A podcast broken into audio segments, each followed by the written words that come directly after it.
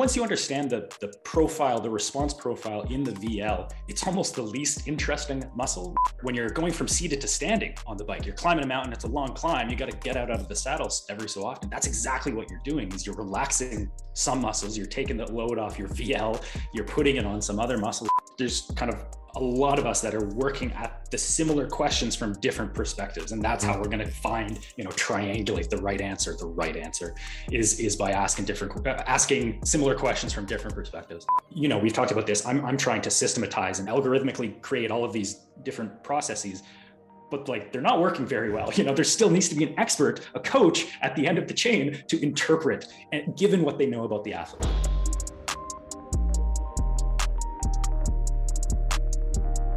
Welcome to this new episode. Before we get started, I'd like to thank our sponsor for the podcast, Moxy Monitor. For those who don't know about the Moxy Monitor yet, it's a NIRS device that measures muscle oxygen saturation and blood volume in real time. It's a non invasive sensor that is placed on the skin and can be worn during any training or sporting activity. Motocross riders and climbers wear it on their forearms, hockey players on the ice, swimmers can wear it in the water. I've used it to test rugby players, CrossFit athletes, endurance athletes, and more. The Moxy allows you to individualize work and rest periods, optimize load, reps, and sets, identify training thresholds in real time, and even correct movements based on what the data is showing you. You can also use the Moxy monitor to determine an athlete's energetic limiting factor and their individual training zones. Using this process, you can better target the athlete's limiter with precision in order to improve their programming, training, and in turn, their performance. You can view and collect the data on your Garmin watch, and you can also pair the Moxy with other physiological testing products such as the VO2 Master, Pnoe, and Cosmed VO2 systems. The Moxy is a tool I've used weekly for over a year now with great success, and I highly recommend it to any coach who's interested in digging a little bit deeper on the physiological side of health, fitness, or performance. You can use the coupon code UPSIDE at checkout for a 5% discount on moxymonitor.com slash shop. That's U-P-S-I-D-E for a 5% discount. With that said, let's get into the show. All right, Jem, welcome back on the podcast. How you doing? Yeah, I'm doing all right. Thanks for the the uh, the last minute invite. Yeah, had an opening, and I've been dying to talk to you again after we had that great chat with Andrew. Actually, it's it's Friday. What is it? The third today, and on Monday the episode comes out with uh, the one we did with Andrew on Threshold. So I'm really really excited about that one. Uh, so by the time this one comes out, the other one will have been out. So if you haven't checked it out, go check it out. Uh, now, Jem, for those who haven't watched the other one and who are too lazy to go watch it now, can you give us a, a two minute intro on uh, who you are and what you do? Yeah, um, so I'm a, I'm a PhD student at University of British Columbia in Vancouver, Canada. Uh, I feel like I'm still a, a, new student, but I guess it's been a, a year now. Um, where I'm, I'm, I'm looking at, I'm working with endurance athletes, mostly cyclists, who have flow limitation of the iliac artery in their mm-hmm. leg. This is pretty common condition that's being diagnosed in pros and amateurs. Um, more awareness in Europe than in North America, which is unfortunate. Mm. Uh, uh, which is actually why I'll be going to to Europe to the Netherlands to study with some of the experts uh, in the Netherlands there, and we'll be kind of doing a big experiment using NIRS. excuse me, using NIRS, Moxy, and some other devices as well as kind of a, a non-invasive outcome measure to look at mm. oxygenation, since this is a condition where blood flow is the limiting factor to exercise uh, prematurely. Obviously, blood flow can be the limiting factor to, to anyone, but but this is a, a pathological condition. So, yeah, NIRS is kind of the perfect outcome measure because the issue is at the muscle, and near infrared lets us look exactly what's going on at the muscle. Hmm. Yeah, exactly. How did you first uh, use the Moxy? What was the first time you saw it, mm. and what what was the first time you used it? So I, well, yeah, it's been a, a few years. I the, the first, I mean, I had the the BSX Insight, if you remember that. Uh, I don't. Kind of I, I wasn't. I wasn't around then yet. uh, it didn't last very long, yeah. Um, but, but that was the first NIRS device that was kind of that, that I was aware of that was really kind of accessible to athletes. I mean, I was just a, uh, I was a cyclist. I was just, you know, training myself at that point. Mm. In, in, retrospect, so I, I, should mention, I don't think I mentioned, I have this condition, this flow limitation mm. condition myself. So that's how I got into all of this. So this was at the point where I was an athlete uh, trying to figure out what was going on, couldn't figure out what was happening with, you know, one of my legs. And so I, I found this device and started using it. And it was it had its issues, let's say, and then and then from there, the next uh, the next product was was Moxy, and so I've been using Moxy for a number of years, I guess. Uh, and uh, uh, yeah, we've we've I'm working with my colleague here at UBC, uh, Asaf Yogev, who's just finishing his PhD. Both of us have done a couple projects over the last couple years with a whole bunch of Moxies. And you know, I know at this point now you've got like eight different sensors all over the place on your on your guys, which is awesome. Um, there, there wasn't a lot of that, you know, a couple years ago, and, and we started sticking on multiple muscle groups you know, bilateral, obviously, for the condition I'm interested mm-hmm. in looking at one leg versus the other, but then all of the other muscle groups. Uh, recently, we, we've started looking at the paraspinal, so using Moxy at the lower back, which has been kind of interesting, surprisingly relevant, I guess you would say, in cycling. And, and we're trying to kind of figure out at this point what that means. Um, but yeah, so it's been a few years, and then just kind of uh, again, I've used some other systems as well, but but Moxy is kind of just the go-to for you know. Again, we have enough sensors right now to kind of throw them on whatever testing or experimentation we're doing. That's pretty cool. What do you find? Uh, what what are the most useful groups to monitor? Let's say involve muscle groups to monitor uh, in cycling, in your perspective. Yeah, in, in cycling, most of the literature is on the VL, the vastus lateralis, the outside of the quad. That's kind of the primary muscle, and it's the primary muscle involved in cycling. So it makes sense. Again, that's where a lot of the action is happening. Um, we almost find though, like once you understand the, the profile, the response profile in the VL, it's almost the least interesting muscle where it's it's kind of just when it's active, it's active. When it's not active, it's not active. And there's not a lot of um, uh, uh, gradation, you know, and not, not, a lot of variability between uh, uh, between that on or not on. And so, you know, we're looking at other muscles. The the RF, the rectus femoris, the middle of the quadricep is also common in in running. We're looking mm-hmm. at that in cycling as well. That has an interesting profile in cycling. Um, I said the paraspinals as well as kind of a new one that we've been investigating. We started by looking at the VL and the deltoid, so kind of the you know the working muscle, the locomotor muscle, and a non-locomotor muscle. And, and then we started to okay, well, what's what's going on at the RF? Like I said, what's going on at the glutes? We tried some some uh, some Moxies on the you know glute med at the lateral of the hip and glute max, even the big bum muscles. And yeah, that was showing some interesting stuff. But uh, you know the the sensors don't work as well when there's layers of tissue thickness, let's say. So mm-hmm. the the bum muscles were kind of a hard spot to get a right. good signal from. Uh, and so, yeah, we kind of moved up and said, okay, well, let's look at some postural muscles and look look at the spare, uh, at the paraspinal. And and we kind of expected the the general profile to be similar to the deltoid, where the, the purpose of measuring here is to look at a non-locomotor or a non-involved muscle to kind of say, okay, what is the rest of the body doing? You know, what is this kind of systemic redistribution of, of blood flow and oxygen flow during exercise? And as the working legs start to recruit, start to demand more of that oxygen, uh, uh, there's a vasoconstriction and there's kind of a limitation of blood flow everywhere else as the body is trying to redirect blood flow to prioritize the muscles and of course the heart and, and the brain.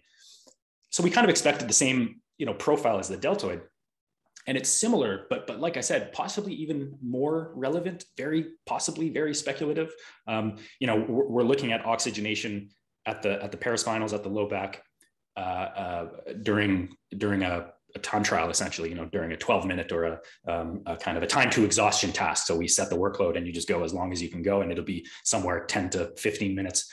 And often enough, not always, but often enough for it to be compelling, the oxygenation signal reaches zero at pretty much at task failure when the when the subject can't tolerate the workload. So uh, yeah, we're we're we're continuing to poke around and see what uh, what that location looks like. I want to come back to the paraspinal because uh, the non-involved muscles are, are really really interesting to me. But what do you what differences do you see? What similarities and differences do you see between the VL and the RF? Mm. So the VL, like I said, is kind of either it's on or it's off. At the start of a workload, it you know it deoxygenates. It kind of reaches a plateau, a relative plateau, fairly quickly, and then it kind of stays there. And as you change intensity, the the, the value, the SMO2 percent value of where that muscle is will, will, will change with intensity. Um, but, but during a constant workload task, again, most of the time, I would say, of course, not always, there's a lot of individual variability here, but most of the time, it's just kind of constant. It doesn't change too much at a constant work rate. So mm-hmm. you can't really predict and say how long you can go if you're just looking at a, a, a flat line. Mm-hmm. The, the RF, on the other hand, for example, is a little bit more curvilinear response, especially at higher workloads, at higher intensity. And so we would say again, the, the VL is probably the primary muscle involved in cycling across all intensities. The RF, let's let's actually back up and talk about the muscle. So the VL only crosses the knee joint. So it, it you know, it's it's a it's a uni a, a single joint muscle um, that's that's just involved in knee extension. The mm-hmm. RF crosses both the knee and the hip joint. So it's a little bit more, it's a longer muscle. It's a little bit more involved in that compound combined um, uh, uh, hip, hip flexion, hip extension, knee extension, that, you know, that, that pedal drive or that hip drive. So the RF is, gets more involved at higher workloads where you really are starting to kind of push around the pedal stroke. And so in a, in a, in a progressive exercise, when, when workload is increasing, you would see the RF kind of Uh, uh, declining curvilinear, the, the saturation declining curvilinear. During a constant workload exercise bout at higher intensity, at that severe intensity domain above critical power, above threshold, you would also, again, not always, I'm trying to think, I, I can think of examples where this is not the case, but let's say, you, you, you know, you'd expect to see the, the RF behave in that same kind of curvilinear way. So there's a potential there to look at, okay, where is that line kind of going to reach zero. And maybe it's not zero, maybe it's just kind of wherever the athlete's individual minimum is. Mm-hmm. But yeah, that's kind of the difference. The VL is more of a kind of a flat profile. The RF is a bit more curvilinear, a bit more responsive to duration at workload as well as just changes in workload, if that makes sense. It, it, makes a lot of sense. And something I've noticed, I've, I've been testing a bunch of runners the last few days, and something that sticks out when you when you talk about those, uh, let's say, different profiles of the, the, the muscle groups. I've been using their RF on the runners as per uh, the work of uh, Brett Kirby and and his recommendations on on testing runners with Moxy, and you could definitely see that inflection point happening uh, we did a we did a mod. I sent you the data, but for people listening, we did a a modify kind of a hybrid protocol for the first time uh, in uh, consultation with with Max, the the coach uh, who coaches the the athletes that I tested, and so we did a, a mix between a step uh, intermittent test, so four four on one off. Um, from a fairly low intensity for the runners. It was 10 kilometers per hour all the way to 15. And then uh, we took a break. So the one minute break after the 15, four minutes of 15. And then we went straight into a ramp where we did 16 kilometers per hour plus half a kilometer per hour every minute until task failure. And what we saw is, excuse me, uh, a really strong inflection, inflection point right at their second threshold. So we had their estimates of critical speed from their their running times. There were, you know, there were one of them Max was he runs a little longer, uh, three three thousand meter, and he should probably run five thousand given his profile. But we we, yeah. we, were joking around with this. The other guys were eight hundred uh, meter runners, so mm. we didn't have. Uh, uh, let's say that the times that we have weren't necessarily in that two to twenty minute bracket or two to fifteen minute bracket to try to get critical a good critical power estimate.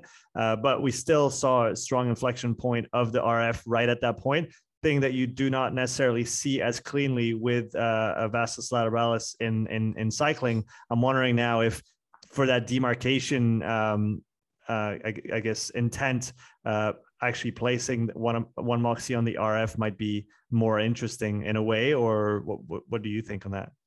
Yeah, yeah. I mean, first of all, yeah, the the the the test that you showed and the data you sent me was was super interesting, and uh, you know, you you had a, the sensors not just on the RF, but all kinds of different muscles. And I'm, I'm curious, you know, we could uh, uh, chat another time about all of the different profiles that you saw. But yep. yeah, RF in running is certainly more, you know, RF is kind of the classic uh, location, the classic muscle to look at in running. And, and yeah, Dr. Brett Kirby's done a lot of work on that. And, and I have less experience in running. So um, uh, I'm, I'm, actually, you know, I've some sensors. I'm going to go out and do a treadmill test myself in a, in a couple weeks and try to see what's going on.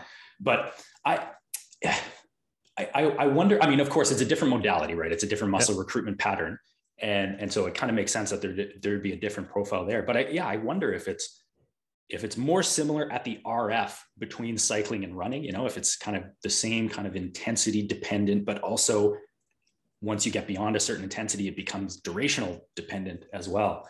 Um, but regardless, that kind of, you know, that I think that's what we're looking for in a in a muscle to tell us something about um, intensity domains or something about thresholds is not mm-hmm. just the difference with workload, but it's when does that workload become non-sustainable given mm-hmm. duration? And and the protocol that you're doing was super interesting. Like I think that's great because you have those longer constant workload steps where you see that you, you allow that durational profile, response profile to develop.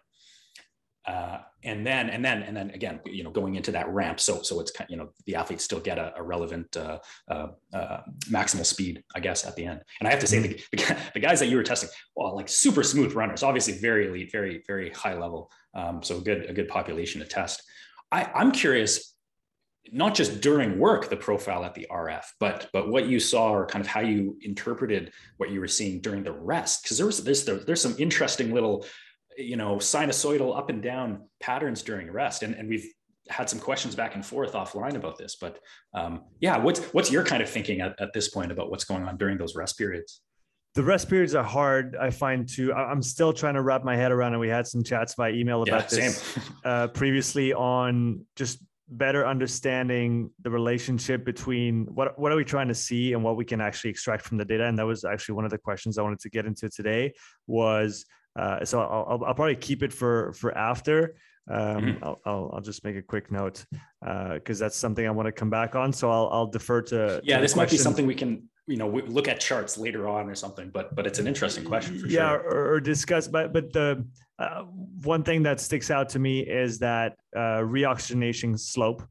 Uh, reoxygenation slope, as per uh, your work and and uh, Evan's work as well, that shows some very strong uh, links with critical power, at least in the work that he's been able to do on. Uh, I guess I guess it was it wasn't on whole body exercise. I think it was a grip uh, repeat grip test, uh, but he was able to establish a hmm. critical power profile and then uh, measure the reoxy slope and found a linear relationship between the two between uh, between participants. That's super cool. which which is really interesting. Uh, and then I'm still wrestling with what does SMO2 max mean during a rest interval? What is it influenced by? If someone can only reset to 60 versus 80, what does it tell us? Um, what should we infer from it? So that's still things that I have not been able to answer. Uh, you were asking about the the, rest uh, intervals with the with the runners. I'm I'm still just stuck on looking at the reoxy slope, seeing how that responds across different uh, intensities, and then trying to to make something of it. Um, so we'll, we'll come back to this after. One thing I wanted to mm-hmm. ask you as well about just staying on the Moxy placement topic for a minute. Uh, hamstring and cycling. Have you seen anything interesting? Mm. Have you played with it? Uh, and if so, have you seen anything interesting in regards to uh, you know uh, pedal stroke technique? And maybe more pulling than pushing and and anything like that so at, at the hamstring yeah we we've we measured it a couple times I've put it on a couple of guys including myself but i've always found issues finding the right placement mm. um, you know it's it's a longer muscle uh, um, it's it's it's not as thick as the VL, and, and, so it's kind of it's more sensitive to where you put it. If it's too much on the tendon, if it's too much on the fat, you know. So I haven't found a good signal, and I haven't really been able to well, for that reason, we kind of just like, ah, well, forget about it. So no, I haven't really been able to look at uh, uh, muscle recruitment, but that's a really interesting idea. I haven't considered that even. Just thinking about, yeah, like recruitment of different musculature, agonist, antagonist musculature through the pedal stroke um, mm-hmm. would be a really good sign. And, and especially at higher intensity, right? Where we know the RF is more active at higher intensity. And so in the same kind of way, you can have a, uh, a higher co-recruitment of, of let's call it the pushing and the pushing pushing and pulling muscles mm-hmm. and which is potentially counterproductive to power output. If you're kind of you know contracting more muscles you're you're pushing against yourself before you're pushing on the pedals before the net power output gets to the pedals. So i, I think that would be valuable um, uh, to look at. And then considering hamstring and running that's kind of a whole other question because hamstring is in in running is kind of uh, um, uh, it's kind of more of that eccentric phase, I guess, in the lengthening stride. And so how it's activated, how it's involved, and what the oxygenation looks like, even just with an eccentric pattern of activation versus a concentric, a, a lengthening versus a shortening. Um, uh, pattern of activation might be might be different, might be might be relevant. So uh, yeah, I'll put that down on my list. Something else to kind of start playing around with. Yeah, it was funny. We put we put them on max, but we put them a little too much in the middle, and so when he was going faster, the the calf one was hitting the hamstring one. the Moxies. Oh, yeah. So we ended up putting them a little bit higher uh, on the the runners afterwards, and and the the, calf a little bit higher. And what mm-hmm. we did see, and uh, what I'm what I'm thinking is we probably didn't see as much use of the hamstring on the treadmill because it's motorized. Mm, but right. we're we're gonna probably do some. I'd, I'd, I'd be super keen to do the same protocol, but on a track in the spring when the weather yeah. cleans up a bit, and then see if we see a different recruitment of the hamstring on on a track. Because I, I would assume that you would see more hamstring uh, on a track yeah. because you're not you don't have the the mo- the engine of the uh, the treadmill pulling you forward. Um, another thing, totally. going back to the, the the pedal stroke, I was talking to uh, someone just before actually.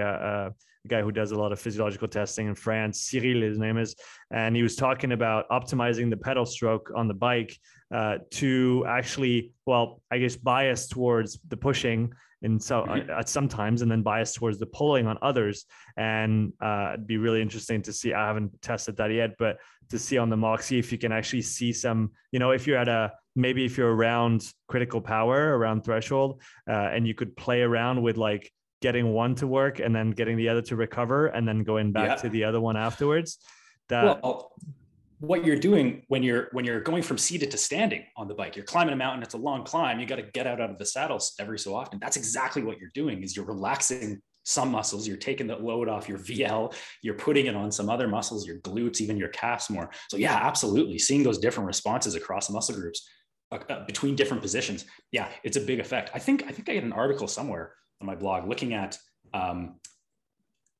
Oh, it was it was trainer versus road. It was looking at mm. muscle recruitment on the trainer versus out on the road, and yeah. it was you know speculative, right? I'm, I uh, there's some literature in there certainly that that uh, much more kind of robustly and, and comprehensively than I can uh, uh, look at. They, they, you know, they looked at uh, uh, muscle recruitment and joint specific power. So actually looking at how much power is recruited or, or, produced by the knee joint, by the hip joint, by the ankle joint. Really, mm really cool um, um, being able to break that down and then combine that with NIRS at different locations. And we're looking at the oxygenation profile. And, and just, just thinking about, you know, the position on the, on the trainer versus the road, I think from my experimentation, so call it just subjective, you know, anecdotal, uh, it, it seemed like there was more recruitment of the VL on the trainer and less glutes on the trainer. That's what we were looking at glutes yeah. at the time. And then out on the road, more glutes but about the same VL. Like, like I said, VL is just kind of, it's always doing its thing. But on the trainer, the glutes kind of appeared not to be as active. And, and of course, there's all kinds of measurement uncertainties here that is probably more contributing. But mm. if that reflects an actual recruitment difference, that's an interesting observation. The speculation I think I had at the time was on the trainer, you're, you're on a fixed trainer, right? We're talking about a, uh, yeah, that's a smart trainer, an ergo on, on, on, on the floor. You're fixed to the floor. There's no, there's not a lot of uh, stability movement there. Yeah, Whereas, of yeah. course, on the bike, you're moving on the bike. The bike is moving under you. On a trainer, you're kind of just pivoting on a stable bike. Mm-hmm. And and and on the bike, on the trainer, sorry, the leverage ultimately comes from the floor, right? You're you're pushing and pulling against the handlebars, you're pushing into the pedals, of course, and you're you know the, the, the force of the leverage comes from just pushing on the floor. Mm-hmm. On the bike, it's a little bit more internal, right? There's no fixed yeah. um, uh, platform. You're you're everything's kind of moving on itself.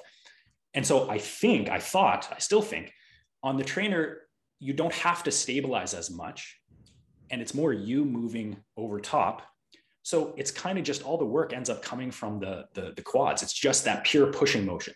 All mm-hmm. you're doing is pushing down on the pedals. You're not stabilizing as much as you would be out on the road. So I think it was just a, a recruitment of more stability muscles out on the road which kind of spread out that that load almost mm-hmm. to, to, your point right? Spread out the the load. You could see more deoxygenation at different muscles. And you actually we, we saw again anecdotally we saw higher uh, uh, pulmonary oxygen uptake. That was with the, the vo2 master. So i'm measuring yep. vo2 on the trainer and then out on the road on a little climb.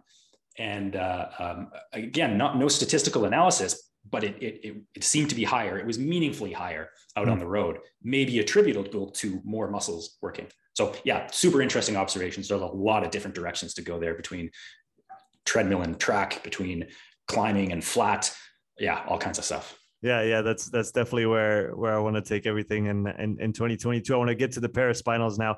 Uh, one mm. thing that came to mind when you said you saw a better, maybe a better signal on the paraspinals than on the delts, because I've been using the delts uh, in the in the on the bike, and I've been using the forearms on the run um, mm-hmm. as a, as a non-involved muscle. Forearms look great. Yesterday, I was able to not yesterday, Wednesday, I was able to tell the coach when the guy was going to stop because his forearm yeah. just got to zero. That's perfect. Oh, that's... I was like, look, he's look, he's one percent, zero percent. He's going to end this yeah. uh, this one minute, and then he's going to stop, and he and he hopped yeah. off. You're kind of behind the athlete, imagine the other coach. It's like, watch, watch, he's going to die. I could have, I could have been completely wrong, but in this case, uh, it, it, fell, it fell on the money. Um, that's super cool. One thing that came to mind when you said paraspinals give a better signal than delts. Do you think it's because there's less parasite movement, I guess, or parasitic movements from the, I guess, because the arms do stabilize you on the on the handlebars yeah. to some extent, and so maybe that that gives you a cleaner signal than than than the the, the shoulder.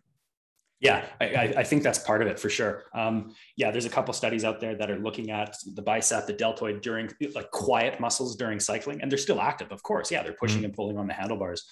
Um, so so the signal might be diluted, let's say, from from actual muscle recruitment as well as this redistribution effect that I mentioned.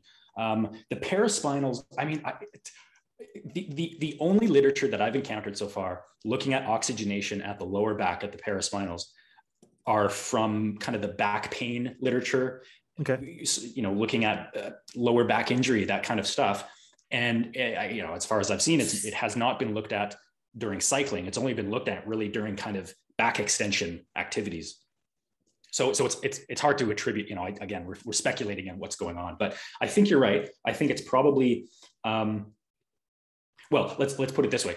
The the first thing and this is kind of usually the first uh, uh, thing i think about considering signal quality is is skin fold thickness and adipose tissue thickness under the sensor under the location. So the lower back, there's not a lot of fat tissue there, especially on the super lean athletes that we're looking at. Um, I mean, there wouldn't be there wouldn't be at the deltoid necessarily as well, but even just the difference in muscle composition. Mm-hmm. Um, that's the, the, the second aspect is what's the muscle composition? The postural muscles of the back, the erector spinae, the paraspinals, are super slow twitch for the most part, right? They're they're active isometrically holding you in a position at, at all times and then especially in a cycling position when you're in a, a, a, bent over hip flex position they're in a stretch. They're they're on stretch. So they're in a tension position. So they're kind of in this perfect position and perfect environment to get a mm-hmm. good signal from.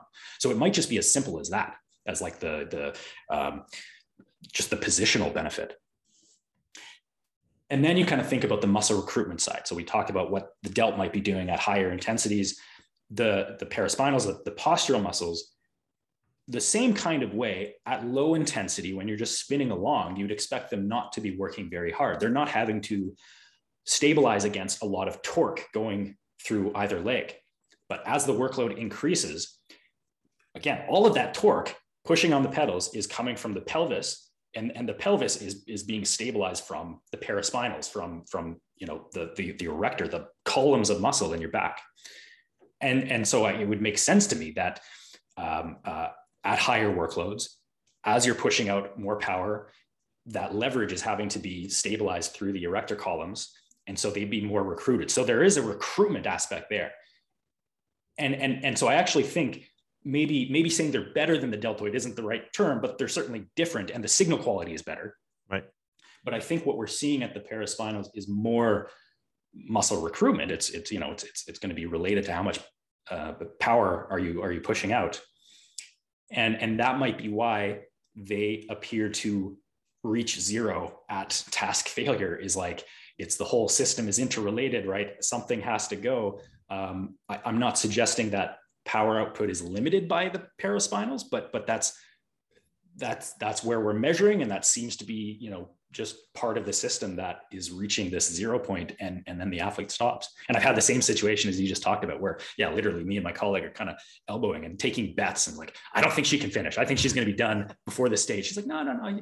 And you know, it, works out more often than it doesn't, which is just yeah. super interesting. Yeah, it's it's the the, the muscle recruitment uh, idea is I think is a good one, uh, and I've I've talked to you about this before. My my theory, my hypothesis is uh, linked to lactate and mm. lactate shuttle theory and above threshold work being where you have an exponential uh, increase in lactate um, saturation in the uh, concentration in the blood, and that has to go somewhere, and that has to be oxidized somewhere or attempted to be oxidized. Um, and that's in my in my mind, that's how I rationalize the fact that all non-involved muscles are going to tend to zero if in a well-trained athlete at least from what i've seen mm-hmm. uh, are going to tend towards or not zero but the minimum smo2 value for that athlete um, yeah. above above critical power um, yeah. and so I'm, I'm i'm i still have don't I, I still can't you know prove that but i mean yeah, it, no. it, it, just makes sense it, it, it would make sense from um if, if you were to superimpose your smo2 signal and your lactate curve you would see an inverse relationship between the two. Exactly. Um, I, I guess you wouldn't see, uh, you wouldn't see necessarily. Yeah, I've, I, what I've seen in more in non or less trained people, let's say, than than highly trained, uh, I've seen uh, the inability to actually desaturate in the non-involved muscle, actually mm-hmm. not to the same magnitude or to the same extent. It it, it does seem like what more well-trained athletes do desaturate better at the non-involved muscles. Do, have you seen that? We've talked about that, but and I, I yeah yeah. There, there's yeah, totally. I so uh, yeah, really good points um, uh, there. There's a lot of a lot of conversation uh, directions the conversation could go, but but just on, on that last question, yeah, certainly. Um, we do see differences in in the minimum that any particular athlete will reach and, and minimum i mean the lowest smo2 usually at exhaustion at task mm-hmm. uh, task intolerance and and and of course that minimum will be different across different muscle groups yeah um, again my my first like um, the, the first thing i attribute that to is skin fold differences is is the, just the, again that's the zero yeah. value or the the minimum value you say the minimum yeah yeah right. and honestly honestly like kind of just where that dynamic range is for the athlete. Yeah. So the where the minimum is, where the maximum is. You, you mentioned the maximum as well, and we can get into that. But you, you know, for the most part, kind of where that dynamic range of SMO2 is from zero to 100, the first thing I attribute that to is, is tissue thickness differences under the sensor. So it's just yep. skin, fat tissue, muscle tissue, right? How deep is that sensor actually getting? And how much of the muscle tissue, the metabolically active muscle tissue, is it getting versus the less metabolically active mm skin and, and subcutaneous fat? Um, so, so that being said, so so every every athlete will have a different zero point, and I usually just attribute those differences to that. Yeah. Given all else being equal, but then you think about yeah, okay, what what how do you recognize kind of a you know Moxy talks about an extraction limitation or utilization limitation.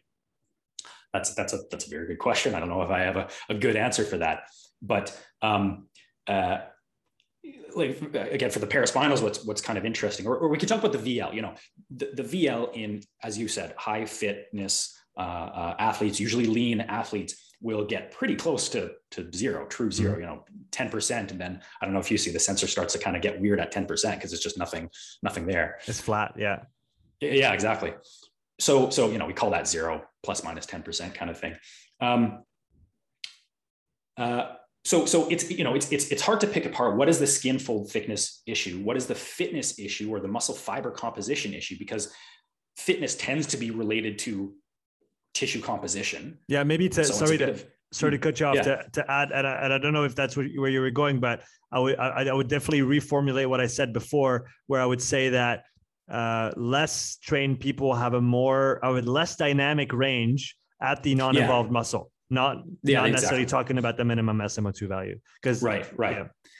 But but if you take if you take kind of where the individual's minimum is, wherever yeah. it is, yeah, like that's still you know you still get to see the kinetics, you still get to see the the, the response. Um, w- what I think is interesting is again we compare kind of where the deltoid is, uh, where where uh, RF, VL, and then paraspinals. Again, I don't want to be like a like an evangelist for paraspinals. I'm not sure if it works. I'm like 45% confidence in, in these you know findings. But but it's it's it's interesting. It's compelling. It is. So we're, we're continuing to investigate. Um, but but the, the, the, paraspinal seems to be the most consistent location that reaches absolute zero in terms of the the the zero to 100% scale. So and, even subjects who reach you know who, who might bottom out at 40% at the vl or at the rf or anywhere else and i don't know what that's attributable to you know whatever they might still go to zero, actual zero at the PS, at the paraspinal. Yeah. So if it's it, it, wouldn't make sense from um I guess skin fold thickness or or adipose tissue thickness standpoint, right? Yeah, like again, there's less tissue thickness across those muscles. Like same with the forearm. That. Same with the forearm. Yeah. I guess that's a really good spot because that's usually a uh, a pretty okay. So I might have to rethink my delt placement and, and try some paraspinals. I haven't had a chance, but I, I, I mean I have enough that I can do both. yeah, I was then, just gonna say just and then compare. I, I, was actually thinking uh, I'm thinking all the time of doing things and then I just have to sit down and actually do them. But doing a ride yeah. with only non-involved muscles, or just do like right do a do a couple of VLs as control, and then do two delts, two forearms, and two paraspinals. Um, yeah, I don't know how. Exactly. I, I, I, I, think the big hurdle for me is how, I'm, how am I going to tape them on my own delts? right, right. Oh, delts. I mean, putting the paraspinals on yourself, that's a tough one. That's, yeah, you know, as well. Kind of put the sensors on the tape and then put the tape on your back. Um, we need, you know, Moxy has the shorts now for, for putting yes. the sensor on. They need some uh, compression shirt to have the different locations on. They do, yeah. I, am I'm, I'm still trying to figure out how to how to build one of those. I have a couple extra light shields, yeah. so I I have to try yeah. that. Um, why in your in your mind, why do these mo- non-involved muscles besides the recruitment issue? Uh, why does a forearm go to zero on a runner? Because he's not. I, I guess I guess uh, your your your rationale would work on a paraspinal on a cyclist, less on a mm-hmm. forearm on a runner unless they're clenching their fist like crazy, which they're usually not. True. Yeah. Yeah. Yeah. What, what, would be your what would be your your thought process on why this shows a strong DSAT uh, above critical speed in a runner? Yeah. I, I know. Uh, again, call up Brett Kirby's name. Like he's done a lot of work. I think they use the forearm as well, don't they? Yeah. The RF forearm, runners yeah. and then the forearm. Yeah. So uh, it's it's that um, um, you know kind of what are the options at higher intensity? It could either be more recruitment, more extraction happening at the tissues, and go back to your point actually on uh, on lactate, right? We, we we know there's going to be lactate kind of distribution through the body where that lactate wants to be, or you know, muscles, other muscles in the body want to utilize that lactate to to to oxidize that lactate to produce power or just to kind of get rid of it. So that lactate will be um, uh, uh, oxidized at that deltoid muscle. So, so maybe it's something like that that we're seeing. It's just there's more fuel available, there's more substrate available, and so those muscles are going to be uh, consuming more oxygen to, to combust that fuel. The other part of this is more of the delivery side. So it's it's that redistrib- uh, redistribution aspect that I think mm-hmm. I mentioned, where again, as we go through, uh, as as workload increases, as intensity is, increases, we tend to have systemic vasoconstriction. So all of our blood vessels in, in, in most of the tissues in our body will constrict in order to maintain blood pressure for the most part and then again, if you have a, a, constriction in the blood vessels in your arms in a runner, right, that's so that the, the, the blood will travel to the legs and actually get to the muscles that are being used. So it's it's like yeah, you know, you talk about um, uh, uh, right, like like digesting uh, food, uh, like all, all the blood that's going to your stomach and your viscera will be redistributed to skeletal muscles. So you don't want to have a big meal and then go for a run. That's that's kind of the the concept there. The same thing happens across different skeletal muscle beds that are being used more or less. So, so it's it, you know just that redistribution effect where if I have less blood flow going to the shoulder, the deltoid, or the forearm, then whatever um, uh, uh, kind of basal or resting metabolic rate is in those uh, in those uh, uh, uh, tissues are going to extract, relatively speaking, more oxygen. So you'll see a relative deoxygenation if the delivery going to those muscles is lower in the first place. So that's certainly, certainly, that's probably a strong uh, effect of what we're seeing across these non-involved muscles. And, and I think that was the whole point of looking at deltoid forearm, whatever in, in, um, in, in, in locomotion exercise is to look at that redistribution effect. Mm, yeah, yeah, that's that's definitely uh the that's definitely a, I think a good uh, what's your what's your confidence uh, prediction on that? my my uh, 75 you know it's it's it's high it's high it's That's, good. it's, it's been good. it's been established more in in in the literature um, uh, as well as i think empirically and, and anecdotally you know uh, all of the coaches who kind of use moxy it's it's it's a it's a known interesting phenomena it's never 100% right yeah. I, I i have examples of subjects who show nothing at the deltoid or the deltoid just increases in oxygenation the whole time or or weird stuff happens with with athletes right we're all yeah. individual but um, uh, that would be the typical expected response yeah that's interesting i've been trying to look at we talked about this looking at thb Uh, although, yeah. from what I understand, and I spoke to Roger recently, and he said just don't don't bet the farm on THB. That's pretty much what what what he yeah. said. Just just definitely you can be very confident in your SMO2 signal. The THB you have to uh, be careful how you try to interpret it. Uh, so I, I, keep that in mind. But I'm also I I I do you do see uh, and back to your argument, I do see a point where there's a an inflection point and there's a maybe a decrease in THB, but mm-hmm. and and that's where I you I guess I run into a roadblock to try and and go further with that train of thought because we don't really know what the dynamic range is on the THB. How low can it actually go? And mm-hmm. is it actually showing a slight decrease? Is that, you know, what's the scale? If we don't know the scale, we don't know the magnitude of the change of the THB. Is it going down by 0.2 on the THB scale?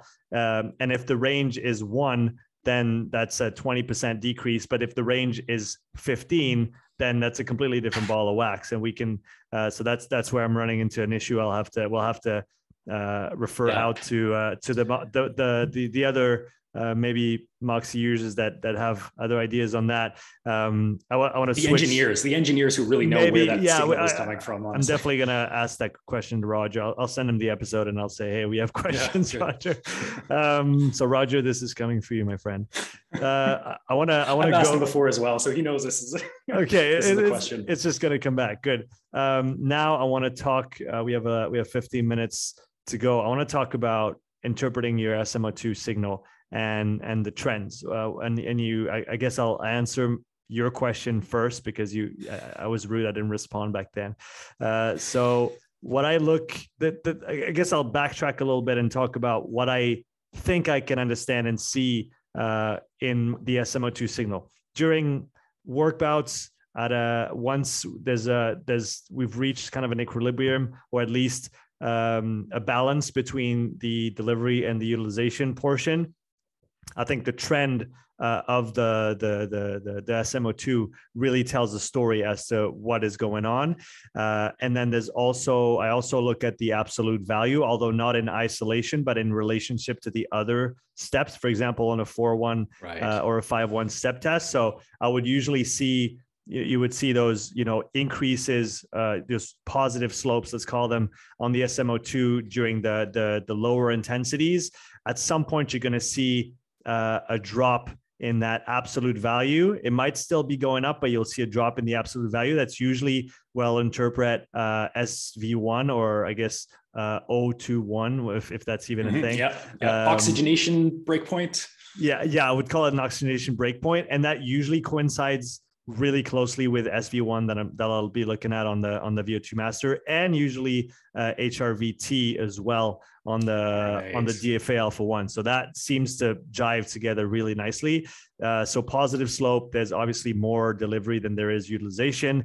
Then mm-hmm. uh, flat slope or uh, a zero slope, uh, you would have a, a good balance between the two. And then negative slope, you would have uh, more utilization than there is uh, delivery. And you would usually see a strong deoxy slope uh, uh, above critical power, above threshold. So that's usually what I see in the signal. I, I've, I had a really interesting case with one of the, one of the runners who's had some heart issues before and who was mm. diagnosed with a very big right ventricle, from what he said. Mm. Um, negative slopes on SMO2 almost right from the start. So even at 10, 11, 12 kilometers per hour for a runner of his caliber, which is very, very yeah. low, which is below, uh, you know, below th- first threshold, he still had negative slopes and a very high associated heart rate. Um, so and, and is he starting from a high SMO2? Like, is it negative, but at, you know, 90 Yeah, it's like, he's it... like at 80. Hmm. He's at starting yeah, at yeah. 80, but desaturating already during like an 11 kilometer per hour run um, with, with a very high heart rate. I think he was at 165 or 170 at at first mm. at his first threshold, and uh, I had a nice um, ceiling kind of plateau at 200 for for mm. I guess two or three minutes. Um, so I'm, wow. I'm, gonna have to dig into that. He definitely ha- he, definitely had some heart issues in the past, so we're gonna yeah. dig into that a little bit more. But I, I, guess that coming back to what I was saying before, SMO2 trend. Uh, that's what I see during the work bouts, and that's mm. usually what I'll use to help my interpretation on uh, you know delivery versus utilization. But then i know i also know from evan thanks to evan and his great work uh, on the deoxy slope if you're on a full out sprint you're going to have a very uh, close correlation between the negative uh, the delta smo2 and so the slope of the uh, deoxygenation uh, at the onset of, uh, of a sprint, for example, and the power output. And he's he tracked that across uh, uh one athlete for 36 weeks, and then he did that with a hmm. small group of athletes and saw a really good trend there. And I can totally see how you're essentially improving your mitochondrial function and your ability to extract oxygen would translate into a higher power output. I mean, on paper that makes sense, and I think he was at mm-hmm. 0.85 or something 0.86 which was pretty high. And then the reoxy slope also makes sense from a standpoint and that that was i think uh, my, microvasculature responsiveness. I think i got that one from you. Yeah. Um, yeah, yeah. exactly. On the on the well, reoxy not, from, not from me. It's it's it's in there in the literature but yeah we've, okay. talked about it. You you you told the term I, I i heard the term from you and i wrote it down.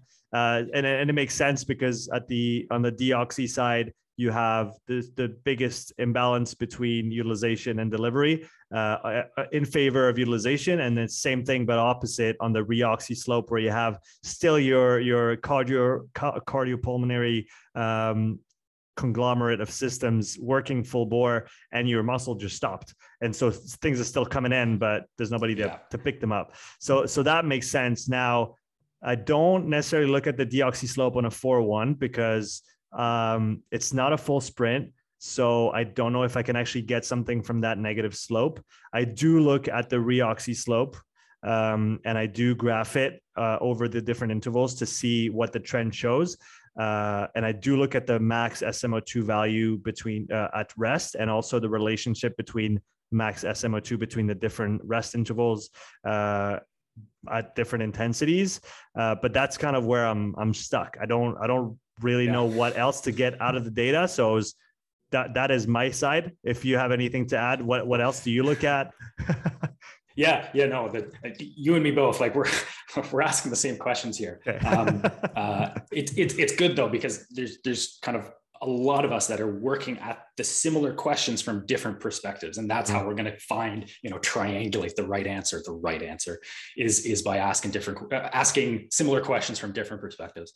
Um, yeah no that that covers it. Yeah it's it's really kind of thinking about and and we're kind of talking about the 5-1 or 4-1 or 3-1 you know the the intermittent uh, multi-stage test where you have progressive constant work rate bouts and then these recovery intervals. And and you get to see what does the oxygenation look like during work where it has a period of onset kinetics and then stabilization so you get to see that um, you know the onset kinetics is kind of the intensity dependent response what does the uh, oxygenation response do to from going to going from zero to 200 watts whatever mm-hmm. And then at 200 watts, you get to see the oxygenation uh, durational dependent response. What is it doing at 200 watts? How stable is it? Then we get the recovery, and during the recovery, that's kind of our, our reoxygenation, our reperfusion in response to 200 watts. So we get to see the whole kinetics, and and it's a super interesting. And you know the protocol, what uh, Juerg Feldmann and and uh, uh Dr. Andrew Sellers like they developed this back in the day. It's it's great. Anyway, the parameters of interest I mean, there's there's a, there's a lot of them, um, and and there's there's a lot of them because we don't know which is kind of the best or which is the most relevant or the most sensitive. Yeah. So it's a little exploratory at this point of like, let's just look at everything and see where the correlations come out, and then we can think about different muscles and say, okay, well, there's all, all of these parameters at the VL, and then there's all of these parameters that look slightly different at these other muscles as well.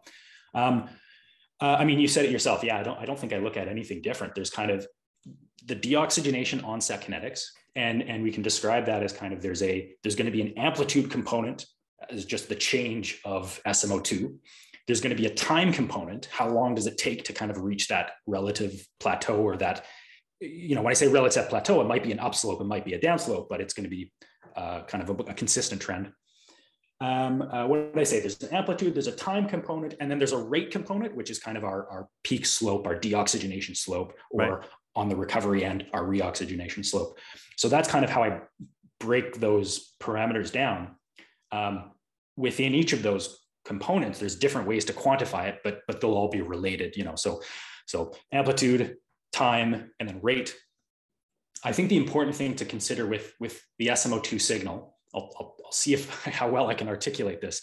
Um, you know, SMO2 is the balance. You said it yourself. It's the balance of the, the, the oxygen delivery coming in and the oxygen uptake at the tissue, whatever tissue we're looking at. And, and those, those rates are going to be behaving uh, uh, with certain profiles of their cells, especially during these transient recovery periods. So if we talk about a recovery period, we've just performed 200 watts and we're seeing the recovery.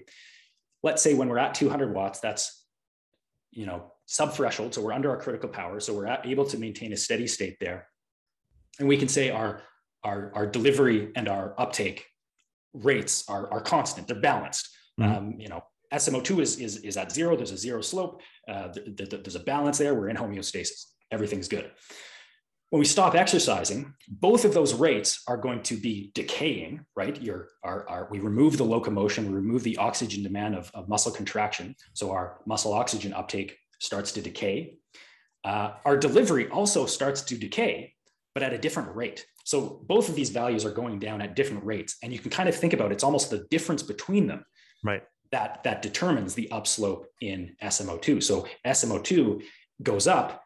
That means uh, uh, all else being equal, that means that our oxygen delivery is greater than our oxygen uptake. And the steepness of SMO2 going up tells us how much, uh, how much oxygen delivery is greater than uptake. So it's really kind of the delta between those two different rates. Mm-hmm. So, you know, we're, we're, we're trying to um, uh, uh, uh, derive some information about these two rates, right? We want to know kind of what extraction uptake was doing and what delivery was doing during the work interval. And, and we want to see kind of what the capacities are. And it's all just dynamically shifting at the same time. So it's, it's quite difficult to pull out, again, a relevant parameter. But, but in general, that, that rate component, that steepness of the curve, again, will be related to how much excess delivery there is, which should be related to, uh, uh, uh, let's call it aerobic fitness, because the, the next kind of step of the logic chain here is because systemic uh, aerobic fitness, endurance fitness is usually uh, related to perfusive oxygen delivery. That is, you said cardiopulmonary oxygen delivery, stroke volume at the heart, how much mm-hmm. uh, oxygen and blood flow is your heart able to pump out. So that's perfusive delivery.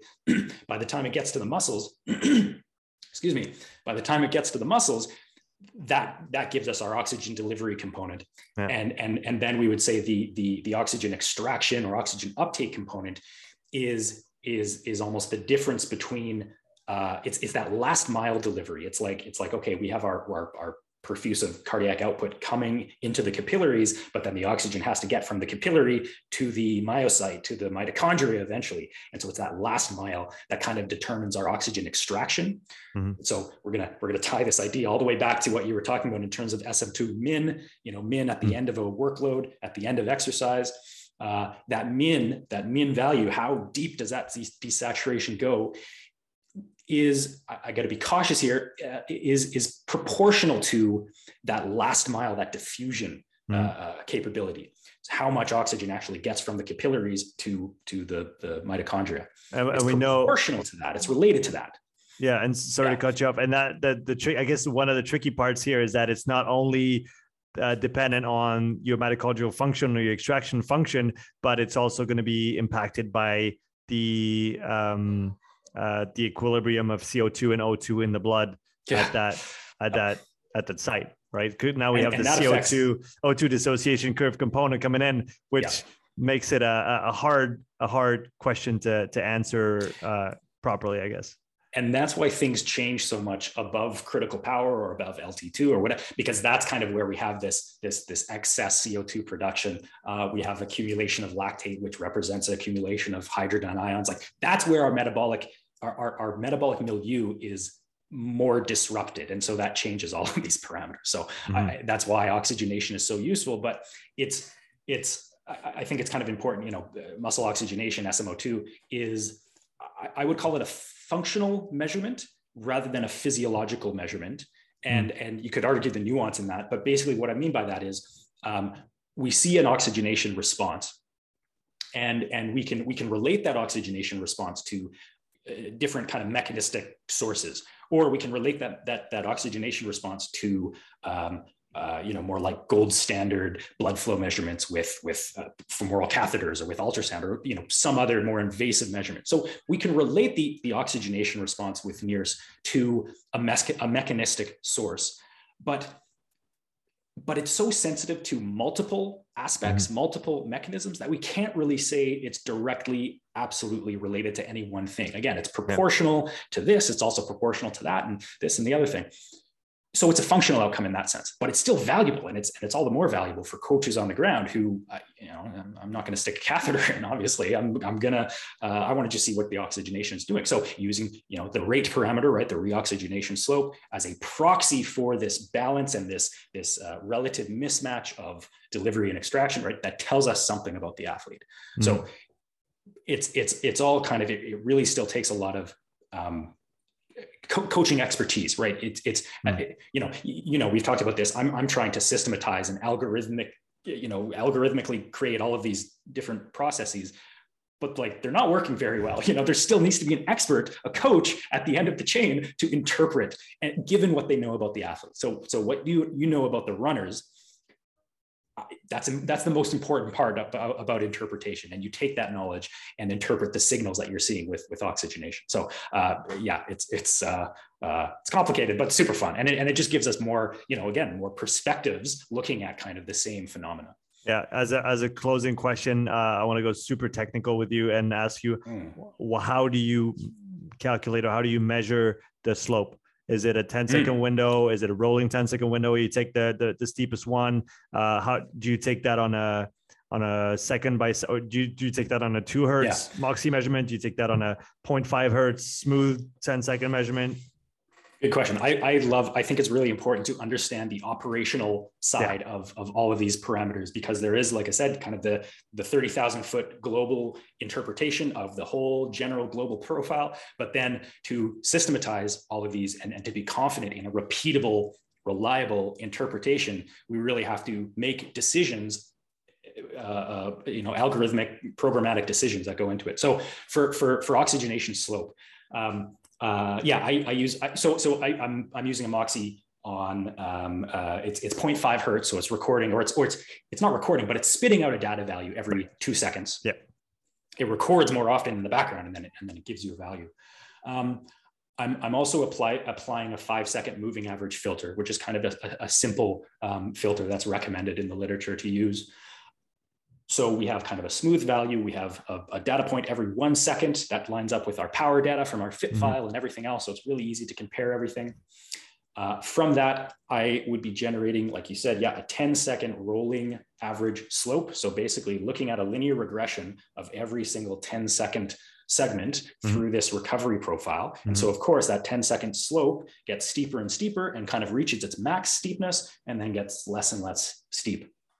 And, and 10 second slope is, is a little bit of an arbitrary uh, choice. Okay. You know, why not 15? Why not five? Um, the a lot of the literature looking at uh, peripheral vascular disease and some other, you know, like the clinical literature using yeah. NIRS and using other methods as well, use a 10 second slope. So that's kind of where that has come from. Yeah. Uh, in, interestingly, here's here's a point as well. Some of that body of literature microvascular responsiveness, for example, that is a classic measure where you apply an arterial occlusion yep. and then you look at the reoxygenation after occlusion. Yeah. Again, sorry, I'm going to skip over some of the details, but it's basically how steep is that reoxygenation slope? That's the reactive that hyperemia. Yeah. Super exactly, yeah. stuff. Yeah. For an occlusion, they just look at the first 10 second slope. So uh-huh. occlusion cuff, deoxygenate, uh, uh, you remove the occlusion cuff, reoxygenate, and you look for the first 10 seconds. But that's only because the first 10 seconds is the steepest part of the slope because this is at rest. Right. There's no, there's no change in, in, in extraction. After exercise, we just talked about this, right? Extraction is elevated and it's also decaying at a certain rate. And so the peak slope will usually not be the first 10, well, I should say at higher intensities, it won't be the first 10 seconds. Yeah. It'll be somewhere in the middle of the reoxygenation response. Yeah. So that's why we said, okay, well, instead of the first 10 seconds, just let's just take the peak 10 seconds if, if you know, like a logarithm, uh, sorry, a logistic curve or a sigmoidal curve, yeah. the, the peak growth rate happens somewhere in the middle. And, and so that's kind of where this is coming from. And again, I could go into way more detail about all that kind of stuff, but uh, what, what, what, are the takeaways here? Yeah, so I use 0.5 hertz on the on the Moxy. Um, I smooth it to five seconds, which Moxy does itself on board. I think that's the default setting is five seconds smoothing. I thought it was 10, 10 seconds smoothing. It, it might be. I don't know. I, yeah. I take the unsmooth data just because you know okay. I'm pedantic and, and want to be precise, and then I apply my own five second smoothing, but it's the same thing. Okay.